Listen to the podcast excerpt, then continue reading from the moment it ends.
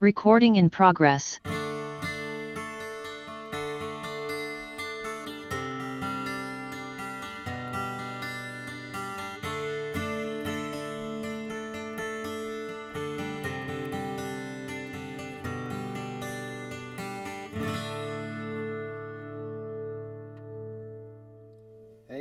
Everybody, welcome back to the Noel Casler podcast, episode 67. Boy, am I happy to be back with you guys. Hope everybody had a wonderful week. Hope everybody's enjoying the hearings. I don't know if enjoying is the right word for what we're witnessing, but boy, are they powerful. And we'll get into all that in a minute. But I just want to welcome everybody back, and I want to take a moment to thank all you beautiful people that came out to see me in New York City and Philadelphia last week. It could not have gone better. I, I, cannot tell you what it feels like to meet in person some of the folks that listen to this podcast and that follow me on Twitter and the amount of heartfelt things that people come up and say to you does more for your soul than than words can describe. You know, it's like meeting a family you didn't know you had. You know, it's really like it, it's a wonderful feeling. You know, it's like there's presence and love out there for you that you don't even know. Because when you're doing a podcast like I do, pretty much solo, and when you're sitting there tweeting, it's anonymous and digital. And then when you get and you see these people and you get to look into people's eyes and, and they thank you and you thank them, it's just a wonderful thing. And I have the best audiences in the world. People come out to laugh and they're smart. They tell me how smart they are and I hope I never underestimate that. You know, the one thing I'm learning the more of these shows that I'm doing is that I can talk about anything with you guys and you'll go there with me. And that's just like an incredible feeling because there's so much to talk about. And it's also fun too, right? I hope everybody had fun. It seemed like a pretty joyous, fun event. I play City Wineries, which are also great. You know, they have a lot of great food and, and drinks and wine and stuff, and they're really kind of high class facility. So it was incredibly successful, and I thank you all for coming out, and I'll be out again. And if you're listening, I'll also be in Cape Cod on August 3rd at the Music Room, which is a similar venue. It's a music uh, theater, and it has a wine bar, and it has like, you know, top shelf kind of stuff. So come on out if you're in Cape Cod this summer. The details are on my website, noelcasler.com. Let's get into it. Okay, I'm a little late putting this out. I know it normally comes out on noon. It's Monday. I'm doing it in the afternoon. So you're going to hear it after I watched the second hearing, which I think was incredible today, right? We'll take that one first because I think the overarching theme that came out of that, besides Rudy Giuliani's drunkenness, which I think I've told y'all about before. See, I wasn't lying. He's a drunk, you know? There's so much of this stuff was fueled by addiction and alcoholism and stuff. I, I, don't say that as a joke. You know, it may come out as a joke, but I'm not kidding. Anybody who's been in active addiction knows what it looks like and also knows that that's not the person you want making decisions for the benefit of others, right? Because when you're in that frame of mind, you're basically only thinking about yourself, besides the fact that you're just obviously impaired, right? So they painted a picture of a drunk, you know, inebriated, as Liz Cheney called him, Rudy Giuliani, being in the White House the evening of November 6th when they were watching the returns. And, and nobody was getting through to Trump. And basically, Giuliani was the guy who went in there and bent his ear to the fact that, like, you don't need to declare that you lost. You know, don't congratulate Biden. We can grift these people for months off of this stuff. I have all kinds of tricks up my sleeve to keep this big lie rolling. So go out there and tell the big lie. And what did Trump do? He snorted some Adderall and walked out there at two in the morning, if you remember. He was high on benzos. I know when he does the Adderall and the benzos because he just completely can't talk. And that's how he was that that early morning pre- presser and and you got to think about that. I mean, it's almost beyond parody. We're talking about the one-time America's mayor, which was a fraud anyway, right? If if you break down what he did after 9/11, it was all a a myth that the media and that Rudy himself perpetuated. It wasn't real. He was a scumbag long before 9/11 and his true self has come out now. But that guy was sitting in the White House, you know, in the private residence where they were having a party you know, drunk out of his mind and convinces the President of the United States not to declare that he lost the election, to fight it. And the guy fights it, right? Culminating in attacking the Capitol on January 6th, which they showed on Thursday at the first hearing, which was, I think, for most of us, you know, just beyond powerful. I, I wasn't fully prepared for what it was going to feel like to watch that footage again. And I'm sure many of us feel the same way if you're listening to this. I mean, it, it's like PTSD, it's trauma watching that, the anger and hatred that these people had, you know, attacking the Capitol, attacking these police officers that are just trying to protect democracy. It was really something to behold, you know, and, and just inexcusable that people did that and then went back to their hotel rooms and partied, right? They all walked out of there like they were leaving a concert. None of them got arrested that day. Now there's been like 900 arrests, but at the end of the day, they just filed out of the Capitol after defiling democracy, you know, and, and attacking police officers, and some of them paid with their lives. And the testimony of Officer Edwards, I believe that is her name, was incredibly compelling. You know, I mean, it was like central casting. She was so good at taking you there and relating these stories and the, the horror of it and the way she reacted to it, you know, after losing consciousness and getting knocked out and then going back and getting right back on the line and then slipping in blood, you know, in her colleague's blood. Like, I mean, it was, you know, beyond the pale. How is this happening in a civilized society? And, and what was it happening for, right? That's what we learned today. They all knew it was a lie. Trump knew it was a lie that morning. I've told you guys this before, but like, I'm a pretty good judge of that guy's character, unfortunately. you know, because of life circumstance, you can't bullshit a bullshitter, and I could tell when he's just completely full of it.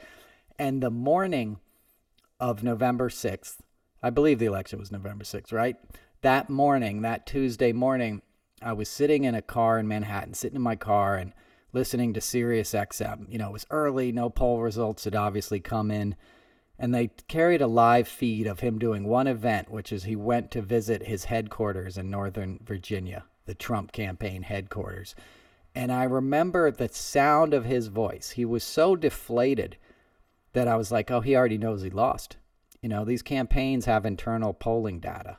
They know where it's going to shake out because they only they had to win a couple of states, right? If you weren't going to win those states, you weren't going to win the election. So he knew that morning he had lost. And the results only confirmed that throughout the day and the evening. And then when Fox called Arizona for Biden, you know, which the guy testified today, the Fox News employee who got fired for making that call essentially, you know, the guy who had all the algorithms and the data, when they called it for Biden, Trump was apoplectic and he probably took a handful of benzos and, you know, snorted his face off and was just sulking, you know, in some room. He wasn't even at the party with the rest of them that Rudy was getting drunk in. That's why the others tried to sort of keep Rudy away from him and they couldn't, right? That was the only consolation with Trump was how he could still steal money from these people because he didn't want to remain president. He wanted to remain in charge of the faucet that was a spigot delivering money from people's hopes and dreams, you know, people's hard earned money. Even if they're people you don't agree with, the MAGA folks, they don't need to be giving their money to Donald Trump. These were small donations. These are senior citizens thinking they're giving $25 and not noticing that the box is checked. So that $25 or $100 is going to come out of their bank account every month, which it did. You know, they fleeced people, they bilked people, saying, Send us money to stop the steal. They lied to these people, they preyed upon their emotions, right? And these people ponied up the cash, and Trump didn't spend any of it. He hadn't even set up the PAC that he said he was taking the money for. He used it to pay off other people. You know, he paid Don Trump's girlfriend $60,000 to introduce her at the January 6th rally. That came out today in the hearing. That's insane. He paid Mark Meadows a million dollars. He paid $5 million to some other PAC. Oh, to the, uh, you know, the America First PAC or whatever it's called. You know, he was just handing out the money sort of to these, you know, straw men that were going to either kick it back to him or he was giving it directly to his hotels, right? But it's insane. He was just grifting and using it for his own good and lying about it, you know, and did that for months. And that's wire fraud, you know. The, the legal experts that are opining this afternoon on Twitter are like, that's classic wire fraud. When you say you're taking money for something and you use it for something else, that's what Bannon went to jail for, you know, got arrested for that Trump pardoned him. It was wire fraud. They said they were collecting money to build a wall and then they were just using it for their own, you know, Bannon was using it for cheap vodka and meth or whatever, you know, live kittens. I don't know what he eats. but you know what I'm saying?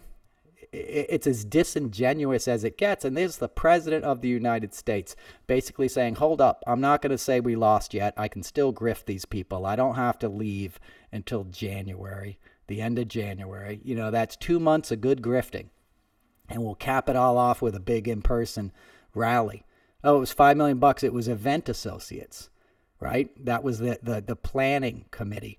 And that's a great way to launder money, by the way. I worked in production, you know, so he can cut a big check to those guys and they can kick some of it back to Trump.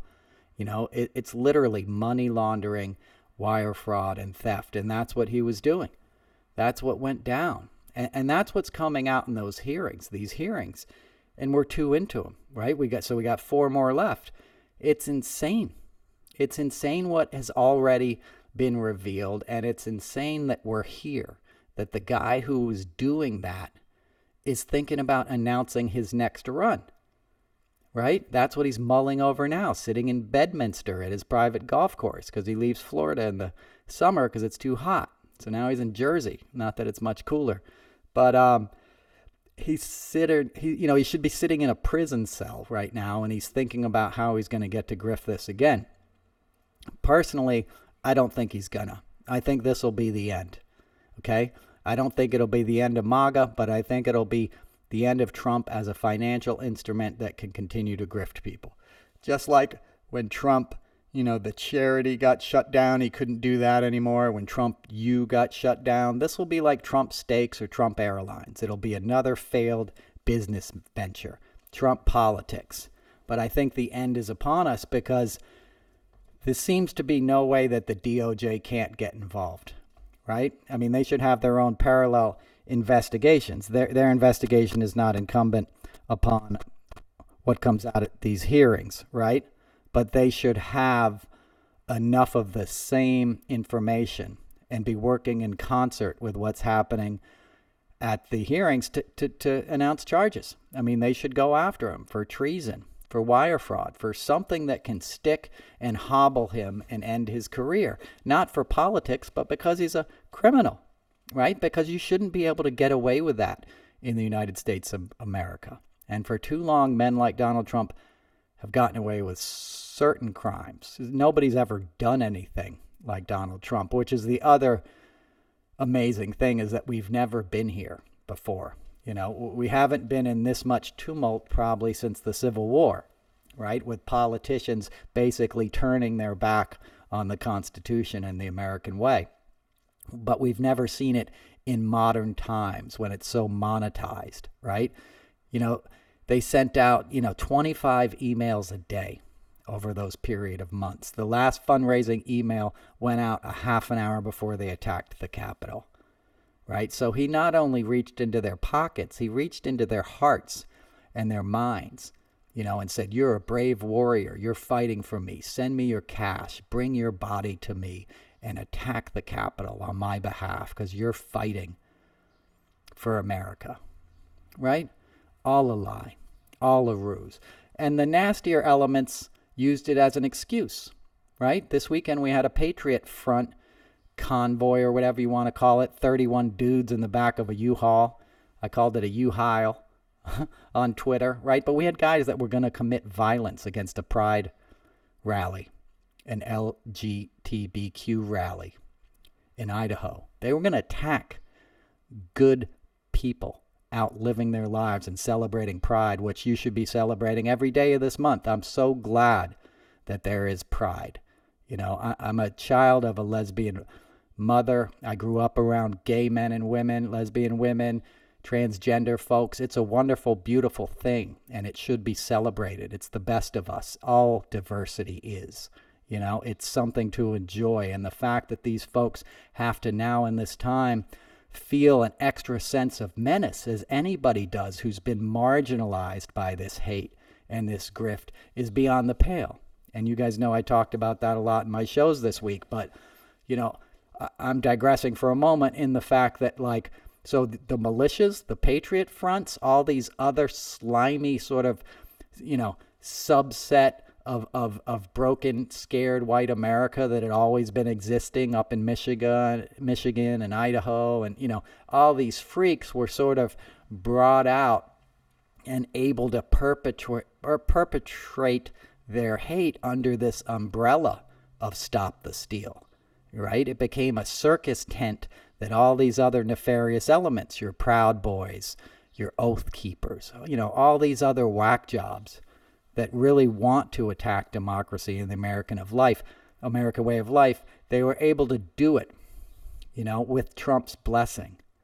You know, and, and that has to be stopped. That's a danger that won't go away when Trump goes away. You know, MAGAism itself is is here to stay for a couple generations. Most people don't want to hear that, but you know, there's children being raised right now in households that all they hear is Fox News and worse you know, and QAnon, and they think Kyle Rittenhouse is a hero, and you know they want to be just like him. There's a lot of bad things that we're going to have to deal with, you know, for a generation or two. But it doesn't mean we're not going to survive, and the American way of life isn't going to survive. It is because love always wins, as I always say. But the fact that Trump can no longer be the head of that will be very important to the future of this country. Probably nothing has been so important in any of our lifetimes if you want to talk about the direction we're going in. Okay? So, as I say, a lot of that'll survive, and somebody like DeSantis, who's already well positioned to snatch away the mantle of leadership from Trump, will, will most likely do that. You could see on Friday there was an op ed in the New York Post. They were like, it's time to dump Trump, essentially. You know, leave Trump behind. He's he's dead weight. I think that's what's going to happen. I think that's what'll come out of these hearings. And that's not to say that the MAGA people's minds are being changed or they're even paying attention to the hearings, but it's so much in the public domain now, the actual facts. It's not just something Rachel Maddow is talking about and you know we hear on Nicolle Wallace but the other side doesn't hear. It's in the public record. You know, it's in the public record that a drunk Rudy Giuliani talked him into the stop the steal strategy.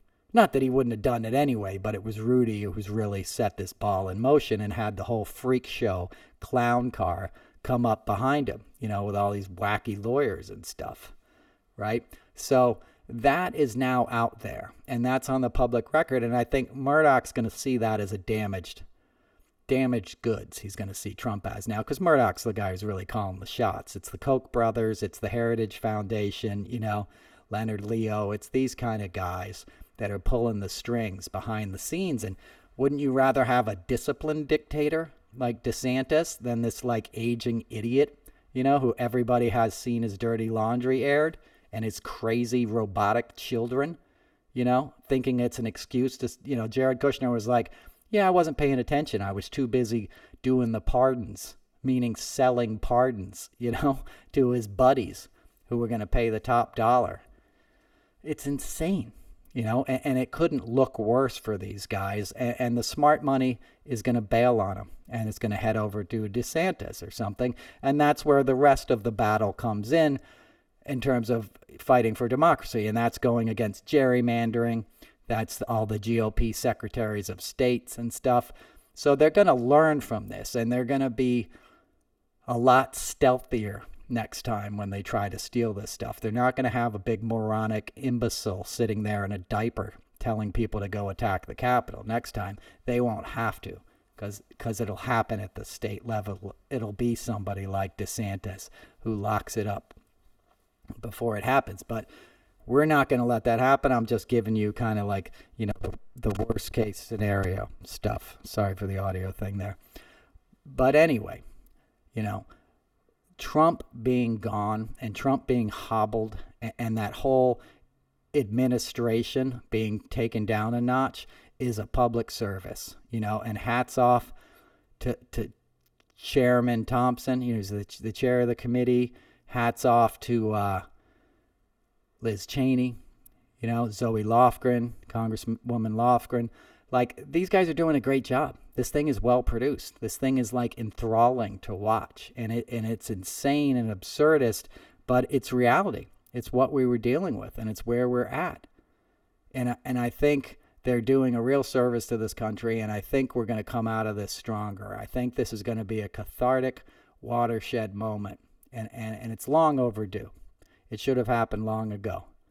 Uh, Recording in progress. So I think we're going to look back on this week and the next week as, as something that changed in our dialogue. And I think it will be an opportunity for a lot of us to heal because now it's, you know, now it's out there. It's in the public record, you know, and, and it also, it does the job of making it look even more insane to be tr- flying a Trump flag, right? Imagine watching that last Thursday and still putting a Trump sticker on your car and flying a flag. You're basically saying, I am not just a rebel, I'm an insurrectionist, right? I'm down with the people that attacked this country. And that element is going to be out there. You know, I saw Proud Boys leadership logo insignias on a car on the West Side Highway Thursday as I was driving back up to Westchester from Philly, you know, to do, uh, to listen to the hearings. So it's out there, but I think we, we, we're gonna we're gonna have a, a a sea change to some extent in the way we deal with this, the way it's officially recognized for what it is. And thank God, right? Thank God, because they've all shown themselves, these GOP politicians, to be just the lowest common denominator, grifter, Elise Stefanik, you know, Marjorie Taylor Greene, you know, Boebert. And that was the other big revelation is that we learned at least five of them asked for pardons, right? And they're all denying it, but that's going to come out. Who asked for a pardon? You know, who participated in the overthrow of our government and then said, Can I get a pardon for that? You know, uh, Marjorie Taylor Greene probably thought that was French. Can I get one of them French things? Right? That's insane. These guys broke the law. They asked for a pardon. They're still sitting in Congress being chaos agents, right? But but it's only going to be in starker relief that that's what they're really doing. Jim Jordan hasn't written a piece of legislation in 16 years. He's not there to legislate. He's there to be a placeholder for authoritarianism. And that's what these other folks are there for. You know, they're there to hold the spot for a DeSantis or somebody else to come in. So the more they're exposed in this, the better off we all are. You know, the more that Fox News's role in this. I wish more people were pointing it out, but all these clips they show are Fox News clips. You know, they were on there every night spreading the big lie, spreading poison into hearts, into homes, you know, with their American flag chyrons and their Aryan, you know, hosts, right? Just spewing hatred. And people buy it. You know, that's the other thing is I've talked to a lot of people that skew that way these days, not just not like full on MAGA nuts, but the kind of people, you know, I've talked about, like that I grew up with and stuff in the suburbs. And like these people are good people at heart. At least that's how they view themselves. They don't think of themselves as racists and criminals supporting an insurrectionist. They think I'm a Republican. Why do you guys got to be mean to me? You know, our guy was great and your guy's a communist because that's what they're hearing. Right. And, and now those same fringe element are calling Bill Barr a communist today. Dinesh D'Souza, who got dissed, you know, with his 2000 Mules movie in the testimony today, like went off and called Bill Barr a Marxist. Okay, Bill Barr, he of El Mozote massacre, you know, he who was arming the Contras against the Sandinistas, who did have Marxist ties, right? There, there's not a, a less communistic person than sort of Bill Barr. He's a he's a proto-fascist capitalist. Okay, he's not a communist, right? But um, they're turning on each other is my point and all that and and, and that'll be awesome to witness because these guys are all reprobates they're all snakes right so they're going to begin to flip on each other like you saw ivanka trying to distance herself and flip on her father. Well, I believed Bill Barr, you know, and I just kind of was checked out at that point. And then her dad tried to give her cover that she was checked out. She wasn't checked out. She showed up at the rally on January 6th. She sat in the meetings on July 5th. You know, she inserted herself into Carol, Carolyn, Carol Leonnig's and Philip Rucker's book, right? She was a main source for that book who talked about like she was defending Bill Barr to her father. Like she painted herself in a very strategic light long ago, knowing this day was coming, that her testimony would be aired, right? She tried to give herself an excuse. I promise you that Jared and Ivanka were involved in every detail in that White House up until the moment Trump got on his airplane or his, you know, helicopter and flew away and forgot to go, not forgot, refused to go to Biden's inauguration, which is another thing that's never made much of that just disgusts me that an American president didn't have the balls to sit there and watch the man who had bested him take control, that he just flew away like a petulant child, and somehow that's accepted. Somehow the party that promotes a man so weak to do such a thing would still entertain him and fet him as their leader, which is what they're doing to this day. So that is all going to be much harder. But Ivanka and Jared knew everything that was going down right? Jared got himself a built in alibi by flying over the East when it went down, getting his $2 billion payment, you know, and giving himself plausible deniability. Jared was the guy who set up the phone banks that Maddow reported on, right? They were working phone banks trying to get electors to turn against Biden in these states. Ginny Thomas had emailed like 27 Arizona reps trying to get them to flip. This was a well organized thing with many people involved. I hope they go right down the list and, and, and talk about their culpability. They seem to be giving Ivanka a pass. But what more can you do? You show her and it looks bad enough, right? Just showing her face, you know, with all the filters and everything on it. Just, you know, she looks not human. And that's what they were like. They're like robots her and Jared, but they were running the show when I was around them. When I was Ivanka's handler, I tell people this all the time. Trump wanted to get high, he wanted to hit on women, and he wanted music to play when he walks in the room.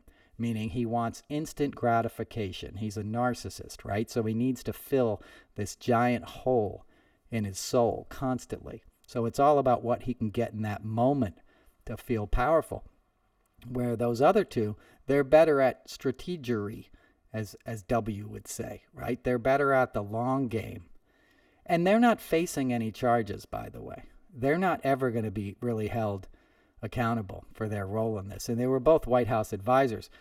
Carolyn Maloney, Representative Maloney, my neighbor on the Upper East Side and a friend of mine. I really like Chairman Maloney. She's the chairman of the uh, chairwoman of the Oversight Committee. She's opening an investigation into what Jared did so it doesn't happen again meaning if they have to put some procedural stuff in place to make sure nobody else can profit like he did from his time serving in the White House, then that will be the change. But they're not going after Jared per se. They just, you know, they subpoena him to testify, and he's going to be like, screw you, I'm not testifying. You, know, and that's it. It's not criminal charges or anything. So you know, people sometimes breathlessly share that stuff on Twitter, like, oh, good, now they're going after Jared. Like, Jared's bulletproof, okay? And he knows it, right? That was his arrogance in his own testimony.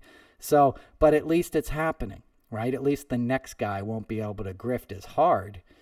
And you need some of those sort of stopgaps, fail safes, because it's insane to me that, like, the first group of sort of Lotharios that were involved are now running for office, right? Scott Pruitt is running for Senate in Kansas, you know. Ryan Zinke is running in Montana, I believe that's where he's from, right? Whitefish, Montana was the electric company that he gave to his college roommate to rebuild the infrastructure in Puerto Rico after Hurricane Maria. You know, he gave his buddy a kickback, uh, you know, a many, many multi million dollar, like $80 million contract to rebuild the electric grid.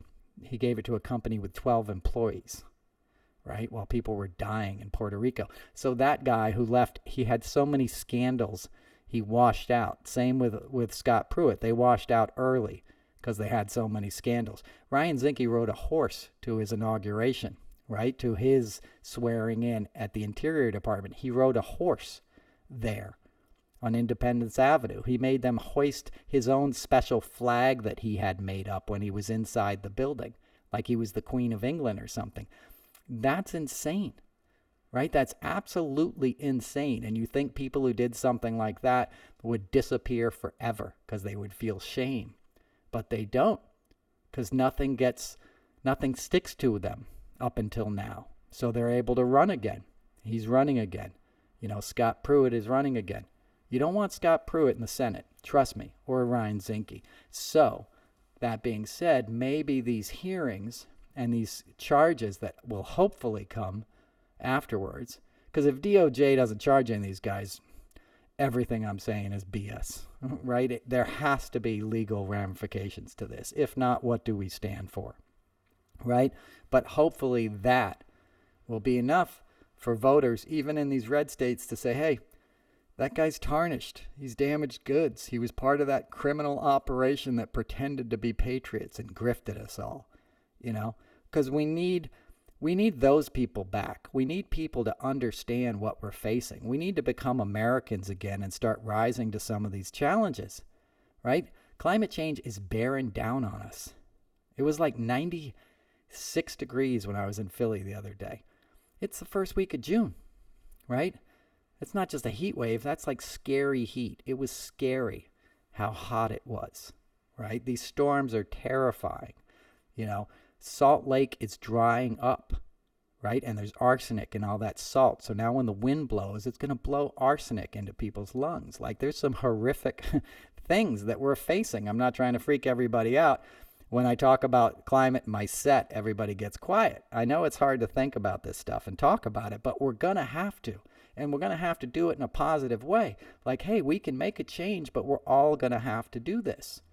And that's part of what the game plan was of the GOP. And that's why they were paid by people like the Koch brothers, right? Charles Koch and the Heritage Foundation. You know, these guys, Leonard Leo, these guys that sort of influence the, the, the body politic on the right, they're oil men, right? They're gas and oil industry. And there's some good oil men. I'm not dissing everybody, okay? But the petrochemical industry, you know, Halliburton, these guys fracking, you know, these guys that want to do this stuff that's destroying public lands, that destroys the health of the people, they're always going to vote for the Republican because they're not going to hold them accountable. Scott Pruitt had a, a soundproof telephone booth put into his office so he could take calls with oil companies, right? While he was the EPA administrator.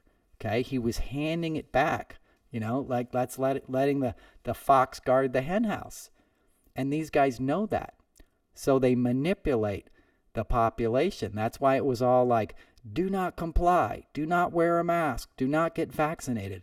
Why do you think they inserted that into the dogma of the GOP when it came to the pandemic? Because they want to train them to not comply when we have to ask people to conserve fuel, to use a smaller vehicle, you know, to do all the things that we're going to have to do if we want to save this planet. And they were able to insert that into a, a population of people that worships authority more than anybody else, right? Nobody worships authority like Republicans. It's all like, God bless our troops, God bless our cops, God bless Ronald Reagan, you know, whatever conservative sort of like establishment iconography you can muster up, they're all right there with the hand over their heart, pledging allegiance, right? But when it came time to do something for the greater good, what was the message they were delivered? Do not comply, right? You've got to think about that and think about the reasons behind it and who's manipulating it. You know, follow the money behind the ideology and you'll see what's happening. You'll see who's pulling these strings and you'll see why. And you don't want to let somebody like Charles Koch ruin your country any further. You know, he's already ruined states to some extent, like West Virginia. You know, it's a crime what's happened to the environment. But they have a bought and paid for politician in Joe Manchin who's been corrupt since day one, who's been bilking his own citizens since the 80s, as I've talked about on this podcast before. You know, with his gob, with his cheap coal that he gets to be the one purveyor of for this power plant. You know, that's what's going to happen. These people are going to make us sick.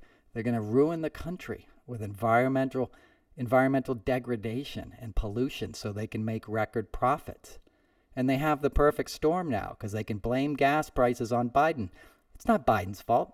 You know, ExxonMobil is experiencing record profits right now, right? They got the war in Ukraine, they got sanctions on Russia, they got, you know, potential inflation at home, and they got a willing party in the GOP willing to blame it on the other guy and sit by while they reap a bunch of cash, right? Because they get to blame it on Biden. And that's simple stuff. It's again, it's the kind of thing that'll easily affect people that are voting, you know, with their pocketbook, which is how most people vote, you know. And I know it's not easy paying more for gas. No one's like reveling in that, even though other countries do that. It's 10 bucks a gallon in Finland, right? It's been over 5 bucks a gallon in Europe forever, right? We're the only ones who thought it was our God-given right to have $2 gas in a car that's 40 feet long, you know, with a gigantic engine. We don't need that, right? We don't need that anymore. Let's be smart. Let's enjoy the world. You know, we should be riding bicycles in major cities. There's a great piece on bicycles in a recent New Yorker. You know, at one point when bicycles were invented, people were like, this is the bomb. You know, this is the way to get around. This is the most efficient way to travel. We beat the animals in terms of efficiency. It's like flying. You're sitting on the bike and you're just, you know, it uses less calories to ride a bike than it does to ride a horse. You know, it was replacing the horse in an easy technology. And when cars were invented, a lot of the people that were involved in bicycle manufacture, of which there was like over millions of them sold in like 1894 or whatever, right? And then when cars came out, people were like, no one's going to want a car. They're smelly. You know, they put out this exhaust. They're loud. It's stupid. We already got bikes. but it didn't work out that way, as we all know, you know, and the car became king. And the car runs on gas, right? And the gas industry and the oil industry is the real king because they got wealth that the world had not seen before. And it's only a relatively short amount of time that those people have gotten that amount of wealth, but it's been so influential at the same time being devastating to the planet that they have their talents into all these politicians and all these organizations and they manipulate people with these populist issues, with this white Christianity cultdom that's now on the rise in this country. It's all about money, you know. The Koch brothers lived at 740 Park Avenue. You know, they're not hanging out in Alabama with all these people, you know, that are that are doing their bidding. They're out in Bridgehampton. Rudy Giuliani's got an estate in Bridgehampton. You know, when he's getting drunk and telling Trump to tell everybody it's a lie and grift him, He's getting money for his law, you know, for his hedges to be trimmed, you know, and for his private chef and stuff. Like, there's nobody more unpatriotic, un, you know, Republican than these guys that have co-opted the Republican Party. I mean, there there couldn't be anything further from what the lie is they're perpetrating. Per- perpetrating, right? Trump had Bill Clinton and Melania or he had Bill Clinton and, and Hillary at his wedding to Melania. You know, he was a Democrat when I worked for him. He switched in 2008 because he was such a racist, he couldn't stand that Obama was becoming president because his dad groomed him to think he was somehow superior to a black man who was his superior in every way you could be superior to somebody. Barack Obama was superior to Trump. His children were superior to Trump's children. Trump's kids are idiots. Okay, Trump is an idiot. you know, like there, there, there was, it was no contest in superiority, and stuff like that hurts if you're raised in racism. If your dad was a KKK member, as Trump was, right? So it attacks his very being, and that's what the loss was, right? That's why he was able to go along with it, and so many others were able to like just trot out whatever crazy theory they had of the day you know, du jour, like oh they're they're they're bringing in truckloads of ballots or whatever. And all these things that Bill Barr testified today that he knew was complete bullshit and told the president was bullshit. Trump would show up at a news conference the next day and pull up a little poster that he had somebody make. See they were bringing in ballots in the middle of the night. The reason he was able to fight so hard to hold on to that lie was because his whole identity is about not being perceived as a loser he didn't care about becoming president. He spent a year of his presidency on the golf course, right? He doesn't know how to read. Imagine being president, you don't know how to read, and everybody's just putting stacks of papers on your desk all day, and you really don't know how to comprehend the words on those pages unless somebody explains it to you or draws a picture. I'm not being funny. Like, that's the level of comprehension he has. You know, he's a brain damaged, drug addict, like moron, you know? So he didn't enjoy that job, but he enjoyed the power and the pomp and the circumstance. And the thought of losing that is almost a fate worse than death, worse than death for a narcissist like Trump. And that's why he couldn't bear to go to the inauguration. I mean, he'd already soiled himself, so to speak, by what he pulled on January 6th. and that's so to speak. That's not the literal thing. But, uh, you know, so that's where it's at and I think these hearings are going to do a lot to to paint that picture. I'm trying to fill in the psychological gaps behind it, but I think putting that in the record, you know, and talking about it that way, the way it is being presented is a wonderful thing. So hats off to those guys doing that. A lot of obviously hard work went into all this, and I think it's exceeding expect- expectations. So kudos and I'll shut up now. I'll, I'll talk about him more when I do the podcast next week. And we'll have two more hearings under our belt. But I just, you know, I wanted to, to kind of get to you and talk about that stuff. And I hope people got a chance to watch the Tonys. I worked on the Tony Awards for 20 years. I have some real highlights from working on the Tonys. I went to theater school. You know, I went to the American Academy of Dramatic Arts. I love plays. I can't sing. I like the musical theater too, you know, and I just want to say that the host last night, uh, Ariana DeBose, I think is her name. It's still all my friends that do the production and stuff, but that host was magical. She was amazing. That was one of the best hosts I'd seen in a long time. And I've seen some great moments with hosts, but the the way she was able to make it look easy, be youthful, joyful, it was really something. So I'm really proud of all my friends that were involved in that and, and I'm proud of the way they were able to sort of made it youth made it make it youth youthful. I can't talk today. It's very hot. I did another podcast before this with Pete Dominick that he's going to air on his website or whatever. But uh so I apologize for the lack of diction. But anyway, she was amazing. You know, all the winners were amazing. Congratulations to them all. It was a great mix of old Broadway with this new stuff. And I'm all for representation. You know, uh, my friend is in the band in the Strange Loop thing. Like that just looks great. I love that that is out there and that that one.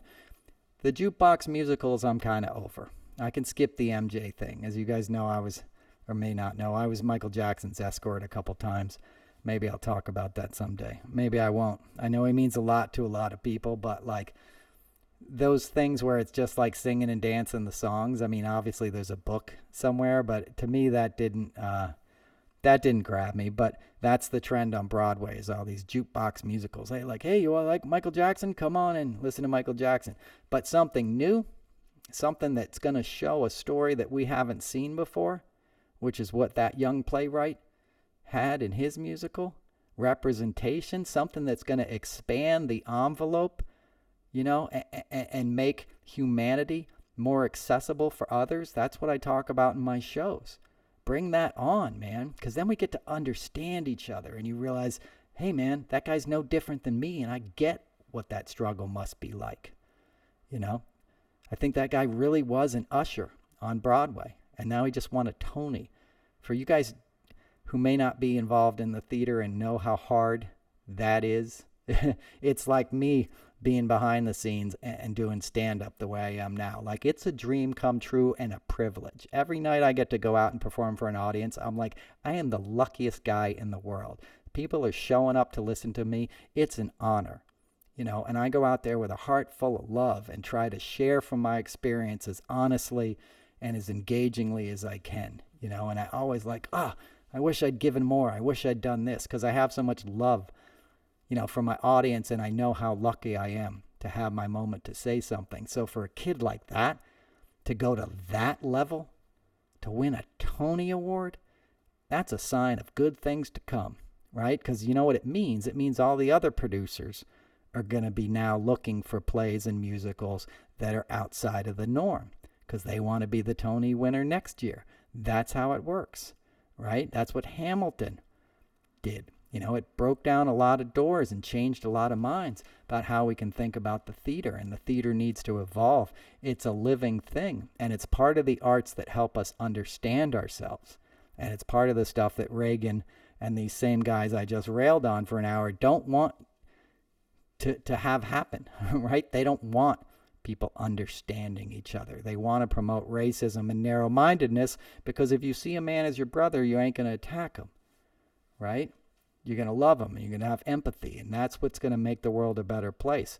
So it was a victory for empathy, and it was just a celebration of the performing arts and really good time show. So I just wanted to mention that, give a big shout out. I'll tell you some other time some highlights, you know, but uh, when uh, when uh, Hamilton won was a good time, and uh, there was some other, you know, there was a.